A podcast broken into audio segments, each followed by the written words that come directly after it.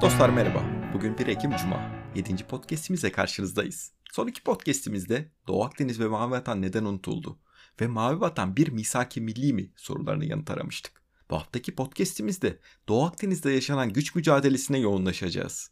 Çalışmamızda Türkiye'nin de dahil olduğu Doğu Akdeniz'deki güç mücadelesinin dinamikleri nedir sorusuna yanıt aramayı planladık. Nasıl Birinci Dünya Savaşı'nın nedeni sadece bir Sırp milliyetçinin Avusturya Macaristan prensini öldürmesi değilse Doğu Akdeniz'deki krizin nedeni de sadece ekonomik dinamikler olmadığı bu podcast'in temel iddiasıdır.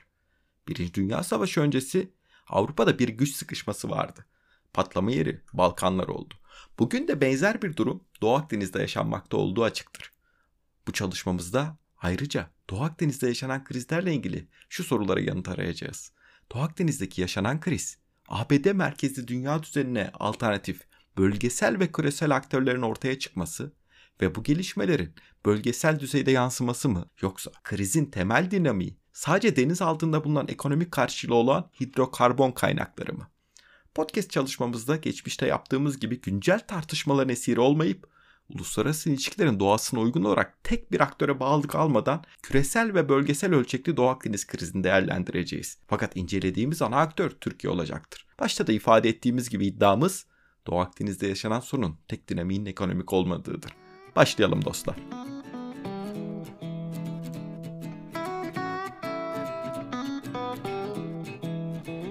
İnsanoğlu tarih boyunca ontolojik yani varoluşsal olarak özgürlük ve güvenlik ihtiyacını karşılamak için çeşitli mekanizmalar inşa etmiştir. Avcı toplayıcı dönemden tarım toplumuna. İmparatorluklardan ise ulus devletlere geçiş süreçleri bu güvenlik ve özgürlük ihtiyacının ürünleridir.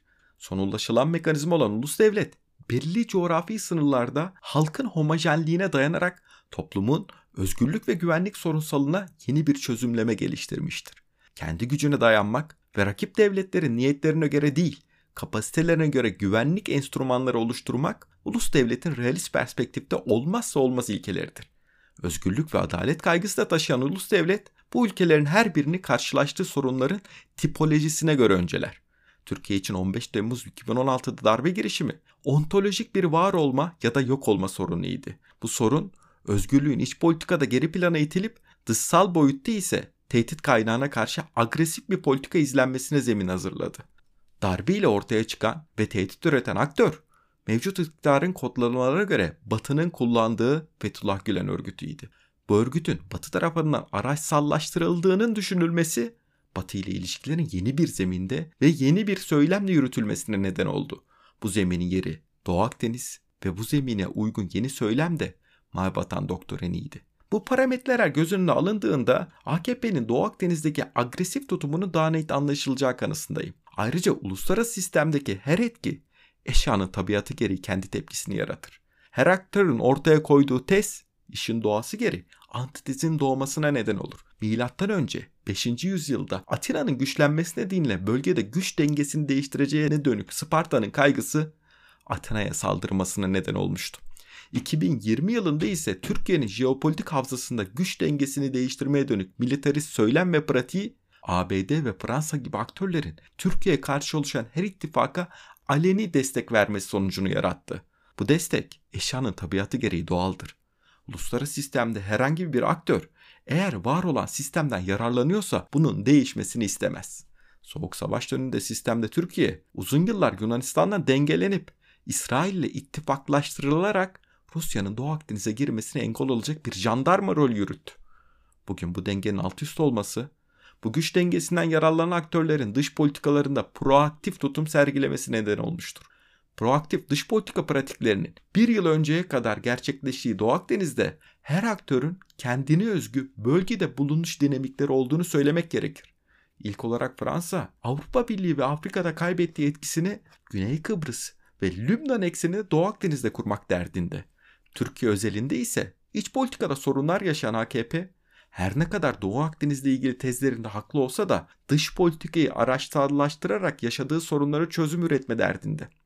Rusya, Soğuk Savaş sonrası yaşadığı onur kırıklığını Doğu Akdeniz'de telafi etmek istiyor ve birçok aktör bölgede benzer gündemlere sahip. Kısaca günümüzde Doğu Akdeniz'in 1. Dünya Savaşı öncesi Balkanlardaki güç jeopolitiğinden farkı yok. Bugün bölgede gerçekleşen gelişmeleri dünya ölçeğinde sistemsel, bölge ölçeğinde ise jeopolitik kırılmalardan ayrı tutamayız. Türkiye, bölgesel kırılmanın yaşandığı 2011 Arap Baharı sürecinde bir rol arayışına girmişti. Fakat başarılı olamadı. 15 Temmuz darbe girişimiyle birlikte yeni bir rol arayışında. Ve bu rol arayışındaki tek dinamik ekonomik değil. Bu iddiamızı şu şekilde temellendirebiliriz.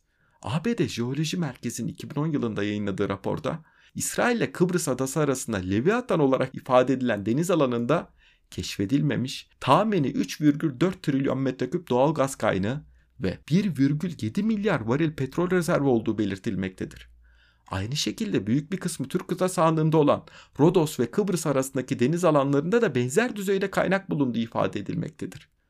Raporda Doğu Akdeniz'de bulunan ve bulunacak hidrokorman kaynaklarının AB'nin 30 yıl, Türkiye'nin ise tahminen 570 yıl ihtiyacını karşılayacak potansiyelde olduğu söylenmektedir. Dostlar, tahminim bu veriler sizi heyecanlandırıp bölgeye ilginiz daha da artırmış olabilir. Fakat işin aslı bu şekilde değil. 2010'da yapılan bu tahminlerle 2020'ye kadar bulunan kaynaklar arasında uçurum var. Bulunan kaynaklar bırakın AB'nin 30 yıllık enerji ihtiyacını karşılamasını ticarete dahi konu olacak düzeyde değil. Hatta Doğu Akdeniz'de bazı bölgelerde bulunan kaynakların çıkarılmasının maliyeti dışarıdan satın alınmasının maliyetini aşıyor. Yani bölgede hidrokarbon bulan bazı ülkelerin gaz ithal etmesi daha makul. Örneğin Lübnan, hidrokarbon yataklarını kendi deniz alanlarında keşfetmesine rağmen çıkartamıyor. Çünkü Lübnan için gaz ithal etmek çıkarmaktan daha karlı. Birinci Dünya Savaşı'nın çıkması, devletler arası ham madde yarışından devletler arası bloklaşma ve silahlanma yarışına, Avusturya Macaristan ile Rusya'nın Balkanlardaki nüfus elde etme çalışmasından ulusçuluk akımına birçok nedeni söz konusudur. Fakat hafızamızda savaşın çıkma nedeni bir Sırp milliyetçinin Avusturya Macaristan prensini öldürmesi olarak kalmıştır. Birinci Dünya Savaşı'nın nedeni nasıl bir Sırp milliyetçinin Avusturya Macaristan prensini öldürmesi değilse Doğu Akdeniz'deki krizin nedeni de sadece ekonomik değil. Birinci Dünya Savaşı öncesi Avrupa'da bir güç sıkışması vardı. Patlama yeri Balkanlar oldu. Bugün dünyada sistemsel bir kriz var. Patlama yerini ise Güney Çin Denizi ve Doğu Akdeniz olması muhtemel. Almanya ve İtalya'nın siyasi birliğini sağlaması her ne kadar Avrupa güç dengesini değiştirip savaşı tetiklediyse bugün de sistemdeki yeni aktörlerin siyasi güç arayışlarının artması benzer krizleri tetikleyebilir. Fakat aynı savaş Avrupa gibi bir yapılanmanın tohumlarını da atmıştı. Günümüzde Doğu Akdeniz hem çatışma hem de işbirliği dinamiklerine sahiptir. Hangi dinamiğin aktif hale geleceğini küresel aktörlerin algısı ve bölgesel aktörlerin tutumları belirleyecektir. Son aylarda dinamik işbirliğiyle yine. Fakat bu işbirliğinin çatışmaya evrilme olasılığını göz ardı etmemek gerekir. Bugün bir ağaca bakarak orman hakkında yargıya varmak popüler. Doğu Akdeniz krizini sadece ekonomik parametrelerle açıklamak gibi. Ben ormanı görmeye çalıştım. Umarım anlaşılmışımdır dostlar. Bugünlük burada bırakalım. Bu hafta Doğu Akdeniz'deki güç mücadelesinin tek nedenin ekonomik olmadığını iddia ettik. Birinci Dünya Savaşı öncesi Avrupa'daki güç sıkışması ile bugün Doğu Akdeniz'de yaşananları kıyaslayarak iddiamızı kanıtlamaya çalıştık. Ve bunu yaparken Türkiye perspektifinden yaklaştık. Uluslararası sistemde gerçekleşen gelişmelerle Doğu Akdeniz gibi bölgede ortaya çıkan sonuçların birbirinden ayrılamayacağını iddia ettik ve son olarak bir ağaca bakıp ormanın genel durumu hakkında karar vermek yerine buzdağının görünmeyen yüzünden neler olduğunu dert edinerek bir anlamlı veriye ulaşmaya çalıştık. Haftaya yeni bir Türk dış politikası konusuyla karşınızda olacağız. Bu çalışmamızın daha ayrıntılı haline, kullandığımız kaynakçalara ve diğer analiz, bilgisayar ve podcastlerimize Patreon hesabımızdan ulaşabilirsiniz. Haftanın yeni kitap önerisi Faruk Sönmezoğlu Hoca tarafından kaleme alınan Dış Politika Analizine İç Dış Faktör Önceliği kitabıdır.